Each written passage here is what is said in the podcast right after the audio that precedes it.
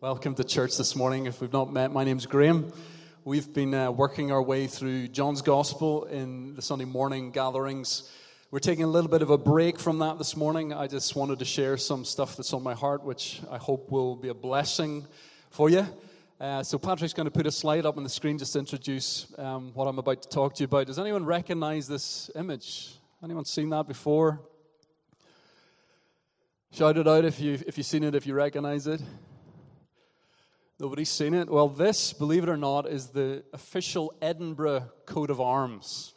So, this is the, the emblem, the coat of arms of the very city in which we live. And you may be able to read at the top there, there's an inscription in Latin uh, that says, Nisi Dominus Frustra. Any Latin speakers in the room? Give me a wave if you speak Latin. Okay. Um, what do you think it means? Anyone know? Nisi Dominus Frustra. Shout it out. Sounds about right. So Nisi means unless or without. Dominus means the Lord or master, and frustra means in vain or useless. So it, it translates roughly without the Lord, everything is in vain. Isn't that significant that that's the emblem of our city? Um, that has been the, the coat of arms and the motto for Edinburgh since 1647. That's about 400 years of us living under, as it were, this, this motto. It's a, it's a great motto. And I want to suggest to you that it is a great way to build your life. My message this morning is under that title How to Build Your Life. And uh, this motto comes direct from a, a, passage of scripture which we're about to read, but I'm going to pray first, uh, just before we read the word. Lord, I thank you that you're an alive God. I thank you that you are abundant and good, and I thank you that you're right here. Lord, you're right here. And we just invite you by your Spirit to minister to us and touch us. So many different people, so many different needs represented in this room. But I pray miraculously uh, you would touch every heart, every heart, every person would be moved and blessed and changed by what they hear this morning. I ask it in the name of Jesus. Amen. Amen. So we're going to read from the Bible in Psalms chapter 127. This is what it says Unless the Lord builds the house, the builders labor in vain. Unless the Lord watches over the city, the guards stand watch in vain. In vain you rise early and stay up late toiling for food to eat, for he grants sleep to those whom he loves. I wonder if you've ever given any attention to how you're building your life. Have you ever wondered how to build a life that's really worth living? I wonder in the craziness of life and amongst all of your plans and ideas and hopes and dreams, have you ever thought about the foundation that you're building your life on. We live in a world where everybody is trying to be somebody, to make it, to accomplish something, to succeed, to be a good husband or a good father or a good wife or a good girlfriend or a good business person or a good student or a good friend. And I think quite often we're so anxious, as it were, to get the walls up and the roof on and choose the wallpaper of life, and yet we rarely give much time and attention to what's holding the rest of it up. And so I want to talk to you this morning initially. We have three points that I want to share with you. But I want to talk initially about something I've called the illusion of the self made life. The illusion of the self made life. I don't know if any of you have kids, um, but if you have, you'll probably remember back to the early stages of their life when very early on they kind of demonstrated the kind of insatiable desire that humans being to have that human beings have to be independent. So very early on, from a very young age, children want to be independent. And basically, from the time they talk or learn to talk, one of the first things you'll hear them say is, I'll do it. You ever heard have you heard a kid do that? I'll do it. Or normally, I do it. Me do it. And so they want to brush them teeth, their teeth by themselves. They want to tie their shoelace by themselves. Uh, they want to get changed by themselves. They want to pour their milk by themselves. And even when you're confident that they can't yet do it on their own, they're determined to prove you wrong. And uh, the truth is that we rarely grow out of thinking like that. Uh, we spend our lives building stuff, building business, building education, building our reputation, building our re- retirement plan. We spend our lives guarding stuff, our possessions, our kids, our bank balance, our health. And yet, ultimately, these verses tell us unless the Lord builds the house, the builders labor in vain. Let's read that together, actually. Let's, after three. One, two, three. Unless the Lord, let's, let's wait for the verse. unless, after three. One, two, three. Unless the Lord builds the house, the builders labor in vain. Unless the Lord watches over the city, the guards stand watch in vain. I wonder, oh, let's go again. in vain you rise early and stay up late, toiling for food to eat, for he grants sleep to those whom he loves. I wonder how much we're involving God in what we're building. I wonder how much we're involving God in our everyday lives. Now, the truth is, God has given you gifts. He's given you wisdom. He's given you education. He's given you experiences. Um, but the truth is, He never intended human beings to toil through life and live life on their own. He intended life to be a partnership in which we trust in Him and rely on Him. And the truth is, some of us are running ragged trying to make life happen, trying to build things and acquire stuff and spin more plates than we're physically able to spin. And the craziest thing about it all is that we think we can do it all on our own. I don't know, I don't know about you, but I'm honestly here to tell you this morning that I can't do it.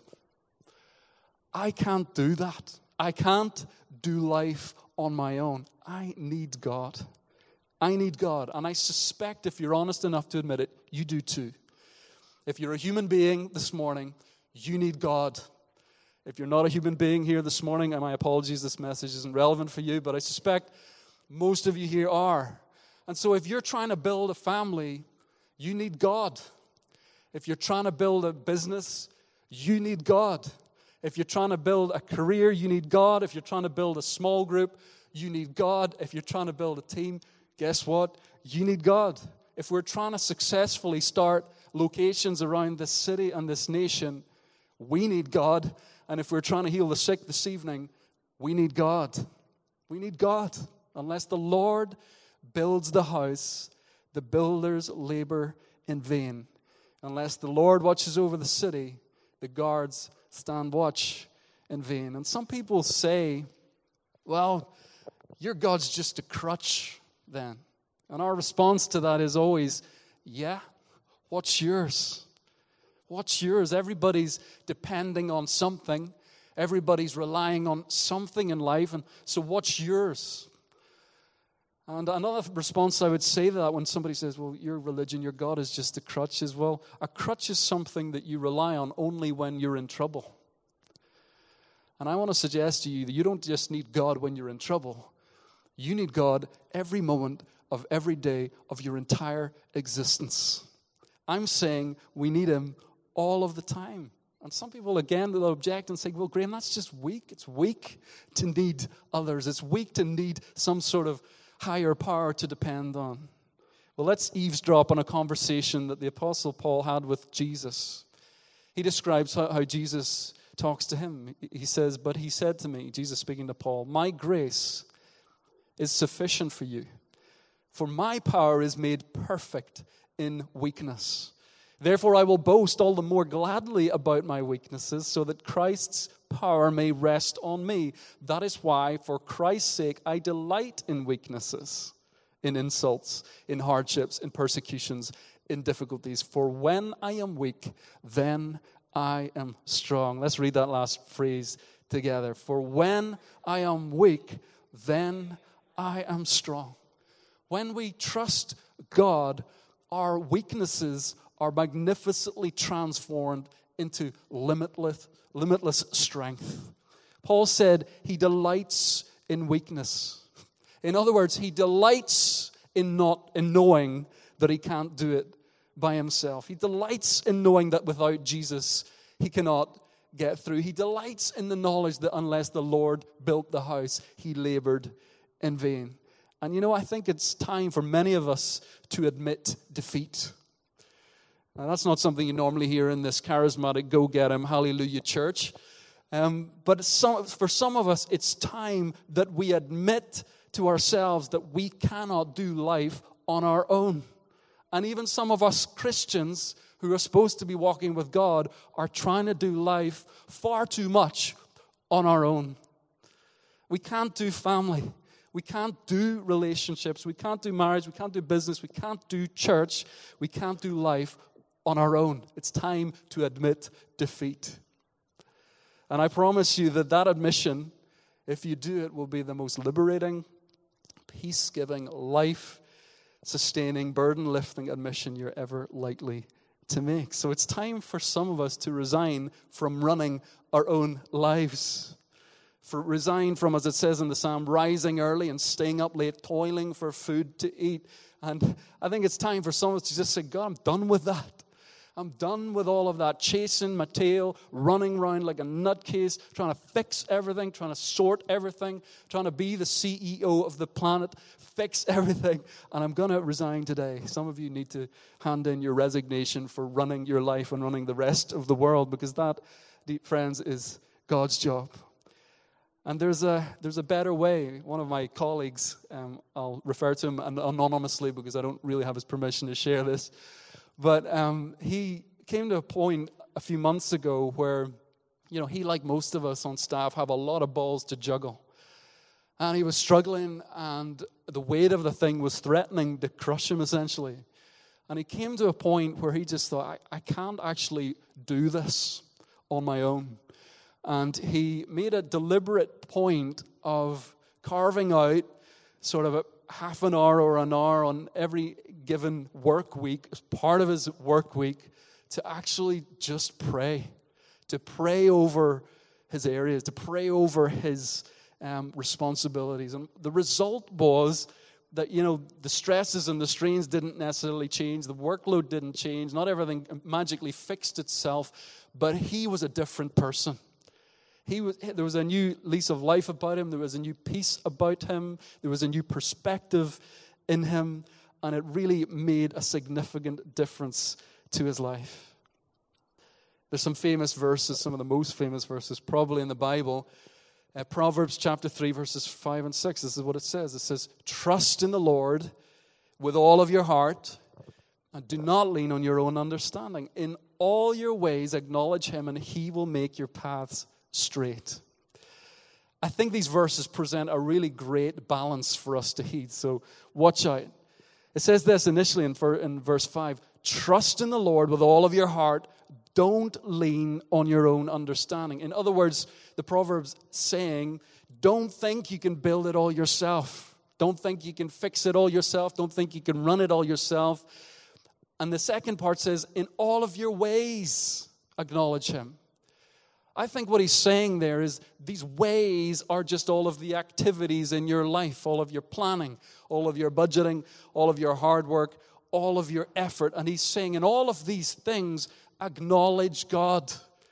Don't try and do it all yourself. Don't rely on the effort. Don't rely on the budgeting. Don't rely on your experience. Don't rely on the planning. Acknowledge Him in everything. He's saying, in all of your grafting, involve Him. In all of your planning, consult Him. In all of your budgeting, be led by Him. And hopefully, you see the balance between uh, us relying on God and actually working hard ourselves. You see, God hasn't intended us to be lazy or passive or idle. He wants us to do stuff with our life and make plans and be strategic and think smart and all of those things. But He's saying in these verses that none of that is ultimate. We don't rely on those things ultimately. What we rely on ultimately is God. Uh, Oliver Cromwell, you may have heard of him, you may not like him, uh, but he was a 17th century military leader, and he said something quite profound. He said, Trust in God and keep your powder dry. He's talking about gunpowder. He's saying, trust in God and keep your powder dry. In other words, our trust is ultimately in God Himself. That is where we ultimately put our trust, but that is, does not excuse ourselves from being prepared, from being strategic, from being ready, um, and from getting ourselves into a good place.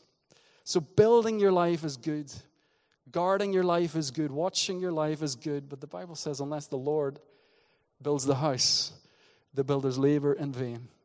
Unless the Lord watches over the city, the guards stand watch in vain.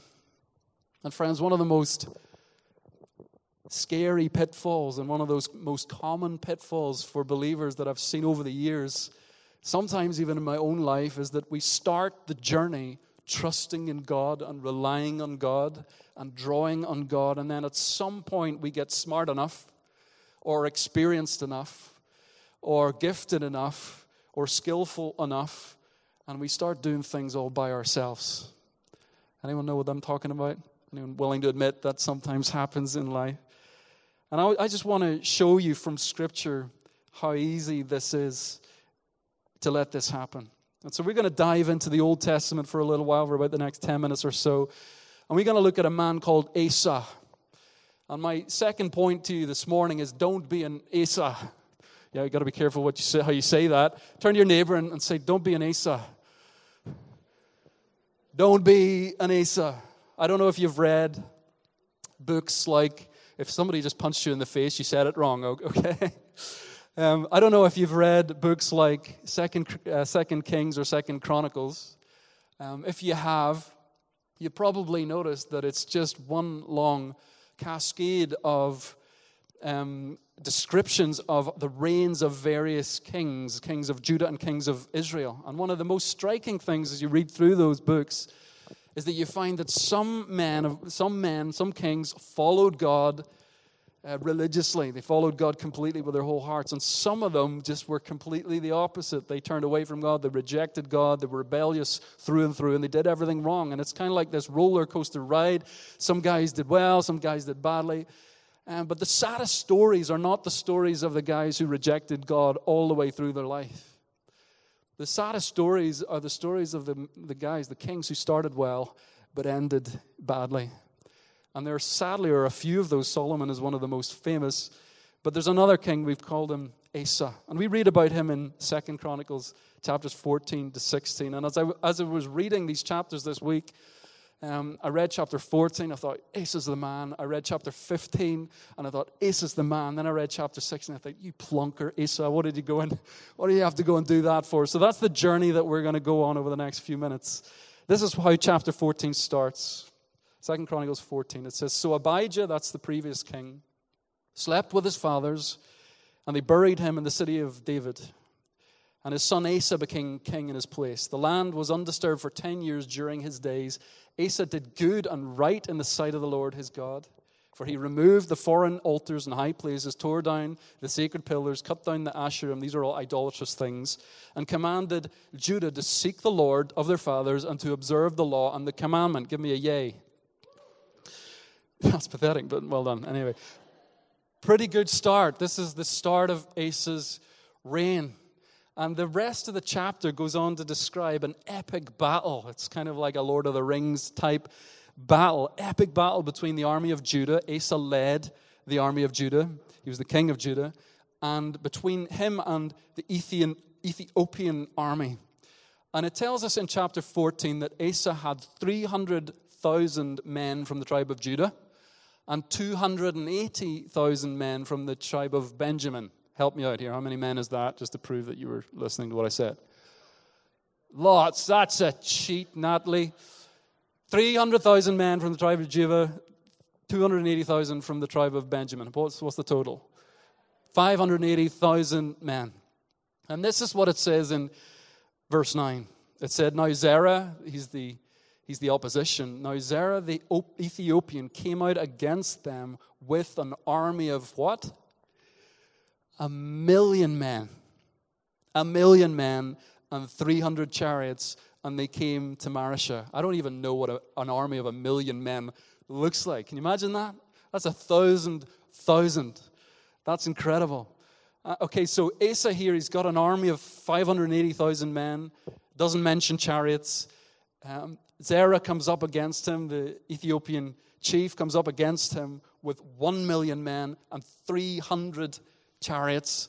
And so Asa's outnumbered basically two to one. And here's how he responds. Verse 10.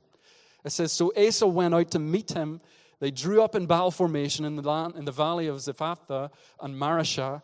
Then Asa called to the Lord his God and said, Lord, there is no one besides you to help in the battle between the powerful and those who have no strength. So help us, O Lord our God, for we trust in you and your name have and in your name we have come against this multitude. O Lord, you are our God. Let not man prevail against you. So the Lord routed the Ethiopians before Asa and before Judah, and the Ethiopians fled. Give me a yay. You got to be better at this. You see, when I'm prompting you, just just pretend. Even if you're not excited, pretend. All right. So this is just an incredible story, an incredible show of trust and dependence on God on the part of Asa. I want you to notice in particular verse 11. It says, Lord, there is no one besides you to help. Asa realized that he had to completely depend on God. God was his only option. He knew that relying on the strength of his army or anything else was not going to see him through, that unless the Lord watched the city, the guards stood watch in vain. And so that's chapter 14, a kind of epic chapter of victory and reliance on God, doing everything right. Chapter 15 goes on to talk about Asa reforming Judah, making lots of positive changes, how he destroys more idols, how under his leadership we see the whole nation of Judah uh, seeking God with their whole hearts. And then in chapter 16, as I hinted at earlier, it all goes belly up. It all goes belly up. It says in chapter 16, verses 1 to 3 In the 36th year of Asa's reign, Baasha, that's another king, Baasha, king of Israel, came up against Judah and fortified Ramah in order to prevent anyone going out or coming into Asa, king of Judah. And there, this is what it says it says, Then Asa brought out silver and gold, say silver and gold, silver and gold from the treasuries of the house of the Lord and the king's house, and sent them to Ben Hadad, yet another king, king of Aram, who lived in Damascus, saying, Let there be a treaty between you and me, as between my father and your father. Behold, I have sent you silver and gold. Go break your treaty with Baasha, king of Israel, so that he will withdraw from me. What's going on here is that uh, Baasha, king of Israel, is essentially coming up in battle against Asa, the king of Judah. Asa realizes that he is in trouble, and so he goes to another king and he says, Hey, uh, what's his name? Ben, Hadad. He says, Hey, Ben, um, I'm going to give you silver and gold, and what I want you to do is I want you to change your allegiance and come and ally yourself with me rather than Baasha and the king does it. And so, right at the end of his reign, or towards the end of his reign, we see that Asa has switched in his approach to dealing with trouble. And very possibly, this army that's come up against him this time round is a smaller army than the one that we talked about earlier. And, and what does he do? Does he pray to God like he did before? Does he seek God like he did before? Does he trust God like he did before? No, he pays off a guy to change his loyalties and become his ally. It's a tragic story, and this is how the story ends. Second Chronicles 16, verse 7. At that time, Hanani, the seer, that's like a prophet, came to Asa, the king of Judah, and said to him, Because you have relied on the king of Aram and have not relied on the Lord your God, therefore the army of the king of Aram has escaped out of your hand. Were not the Ethiopians and the Lubim an immense army with many chariots and horsemen? Yet because you relied on the Lord, he delivered them into your hand. Listen to this, verse 9. For the eyes of the Lord move to and fro throughout the earth that he may strongly support those whose heart is completely his. You might want to write that verse down. That's a very powerful verse. For the eyes of the Lord move to and fro throughout the earth, that he may strongly support those whose heart is completely his. You have acted foolishly in this. Indeed, from now on, you will surely have wars. Did you know that God longs to back those whose heart is completely His. Did you know that God wants to strongly support those who don't rely on silver or gold or wisdom or experience, but completely rely on Him? You know, sometimes, as I said earlier, as we get older, we lose our edge. We lose our edge. We, we get wiser, or so we think. And so we don't have to trust God. Maybe we get wealthier and we don't have to trust God. Maybe we think we've got more life experience, and so we just push through on our own. And the tragedy of this story is that in his dying days, um, Asa, he contracts a disease in his feet. It says it's a severe disease. And it says, Yet even in his disease, he did not seek the Lord, but the physicians.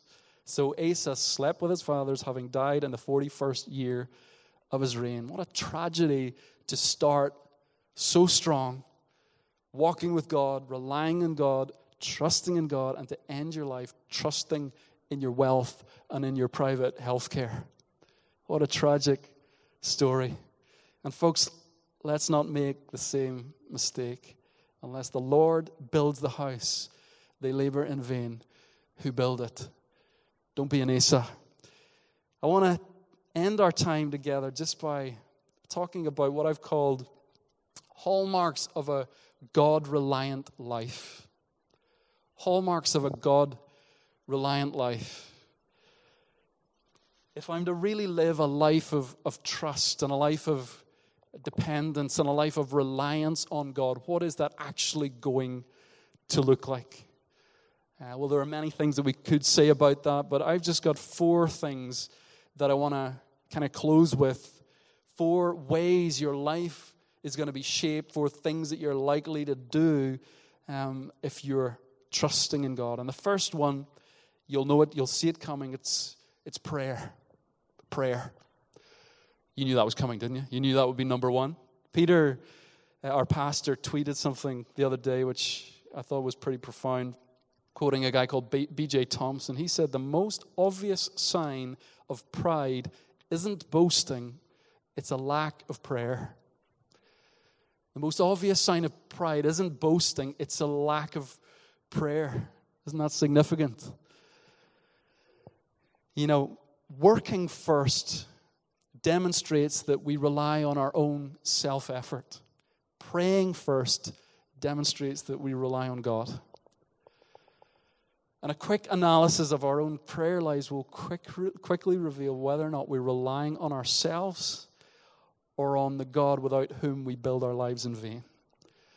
And so I want to encourage you, and Peter's regularly encouraging all of us in this, is be people who pray. Because when we pray, what we're saying to God is, God, I need you. If you don't pray, what you're saying to God is, God, it's cool, I've got this covered. See, this whole life thing, I'm, I'm in control. It's fine. Uh, I'll, I'll let you know when it gets a bit tough, God.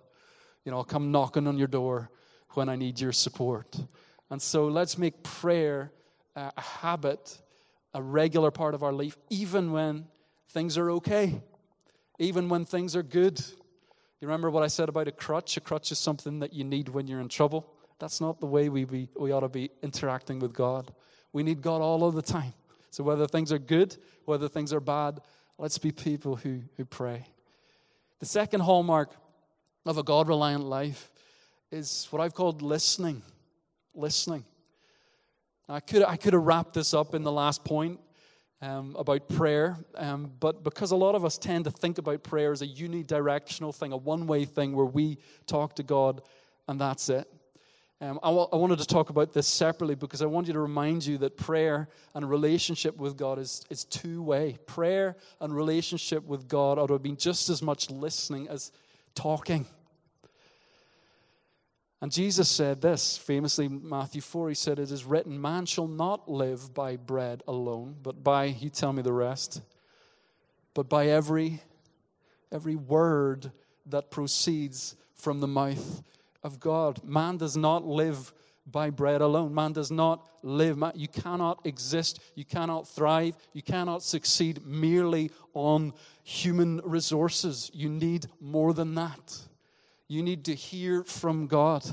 And it's not just a matter of reading the Bible. You need to search the Word of God for His now word for you.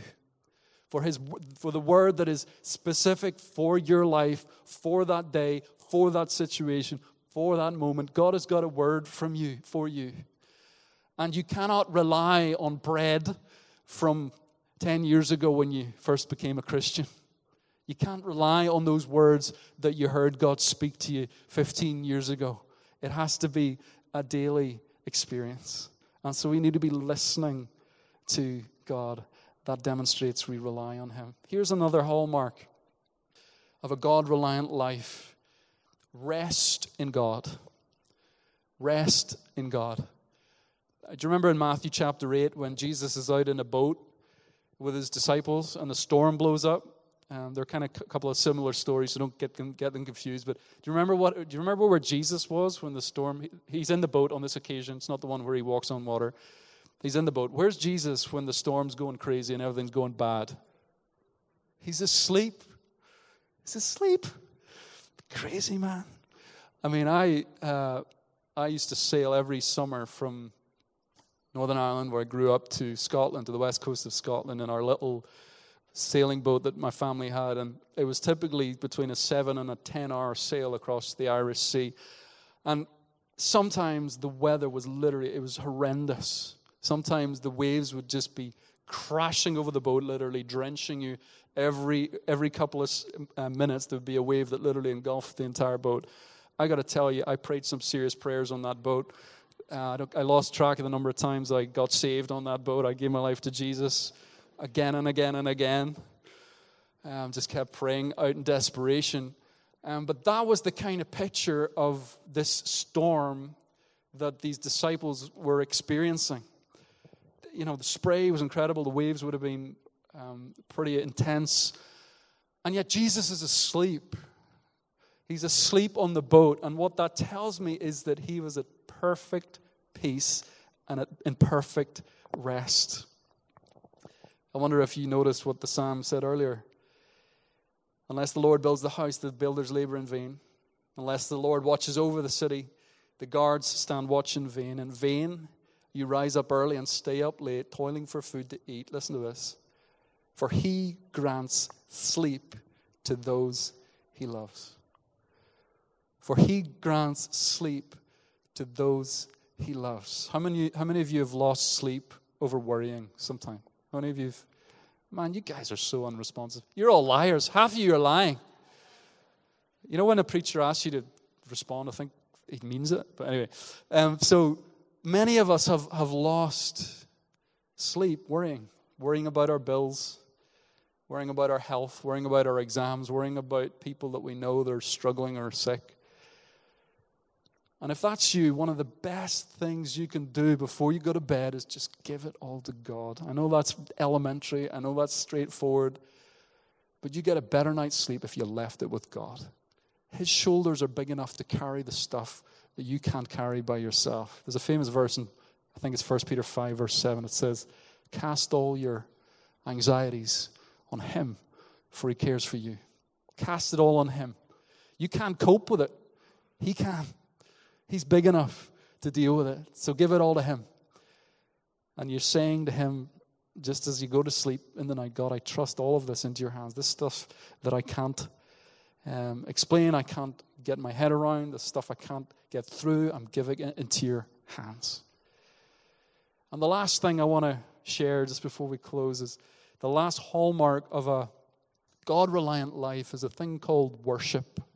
You heard of that? Worship. One of the ways I know whether I'm trusting God is whether or not I'm able to worship. Let me say that again. One of the ways I know if I'm trusting God is whether or not I am able to worship. See, worship is one of the greatest human expressions of our reliance on God. When you worship, what you're saying is, God, I trust you. I trust you. Whether or not I understand what's going on, whether or not I like what's going on, whether or not I, I have chosen, I would have chosen these circumstances that I'm going through. I know that you're God and I am not, and I choose to trust your plan for my life. And when we worship, in spite of our pain and in spite of our brokenness and in spite of our confusion, sometimes what we're saying is, Lord, I trust in you. I trust in you. So we're going to close in worship. If I can invite the band to come and join me up here. Uh, we're going to close just by putting that last point into practice by choosing to worship. Um, so close your eyes with me. Uh, we're going to respond initially just by trying to take to heart some of the things that I've been sharing. You know, some of you may be able to identify with what I said about Asa. I was encouraging you not to be an Asa. And uh, the reality is, some of us have been. Some of us have been those who started well. We started our lives, our Christian lives, strongly walking with God, trusting God, relying on Him. And yet, over time, sometimes, you know, maybe we got busy, maybe we got uh, full of ourselves, maybe we just thought, you know, it's, I think I can handle this now. And we sort of took it back on ourselves. We took life back on our shoulders. Instead of casting it all on Him, we decided to carry it by ourselves. And just like I encouraged you earlier, some of you need to admit defeat right now and say, God, I cannot do this on my own. I need you. So take a moment if that's you. and just do that. Just admit defeat. Just say, God, I need you. I need you, God. Some of you are kind of breezing through life, um, just doing it all on your own. And it's not like life is particularly difficult, it's just that you've got into the habit of muddling through and making it happen by yourself. And maybe you need to just tell God, God, I'm sorry for kind of neglecting involving you in my life. I want to trust in you again. I want to trust in you again. I don't want to trust in my gold or silver or my experience. I want to trust in you. Take a moment just to respond in that way. It's possible there's another group of people, may even just be one, but there's maybe a handful of people here who you haven't yet trusted your life at all to Jesus Christ. You know, I can't encourage you enough that I honestly, I honestly couldn't live my life without God. I honestly couldn't do it. And I, if you're doing that at the moment, I don't know how you can do it. And so I want to invite you into a relationship which will sustain your life more than you can ever imagine. I'm not saying it'll be easy, in some ways, it'll be more difficult. But at least you will have someone walking beside you every step of the way. And it's the God who made you and designed you for a relationship with Himself. So if you're saying, God, I need you in my life, I want you in my life, then all I'm going to do is I'm going to pray a prayer, and I'd like you to follow along with me, just under your breath, between you and God. And it'll be a prayer where you turn away from your old life and you put your trust in Him and make a decision to live for Him. So you pray this, just under your breath, if that's you. Jesus, I thank you that you died for me. But I thank you that you're alive. That you're alive today, that you rose again. Jesus, I believe that you died for my sin, all the wrongdoing in my life. And so I turn away from that. And I trust that you've dealt with that. And I now entrust my entire life into your hands. I acknowledge that I can't live life by myself, and I need you. And I invite you in. And I thank you that you're coming. As I pray now, in Jesus' name. Just keep your eyes shut for a second. Is there anyone that prayed that prayer? If there is, just would you do me a favor and just lift your hands, lift your hand. Um, Let me know that you prayed it. Even if there's just one. I see one in the cafe there. Thank you. Anyone else? Anyone else?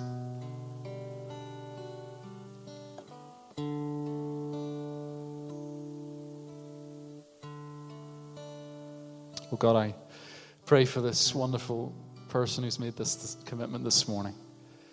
Lord, I thank you. It's such a relief to know that there's a God out there who carries us and who sustains us and who walks with us in life. And I pray that she would know the power of your presence. Even right now, before she leaves this building, I pray she would know the power of your presence, filling her completely. Holy Spirit, we invite you to touch her life in a way that she'll never forget. Change her life, change her heart, change her future. Thank you that she's yours. In Jesus' name, amen.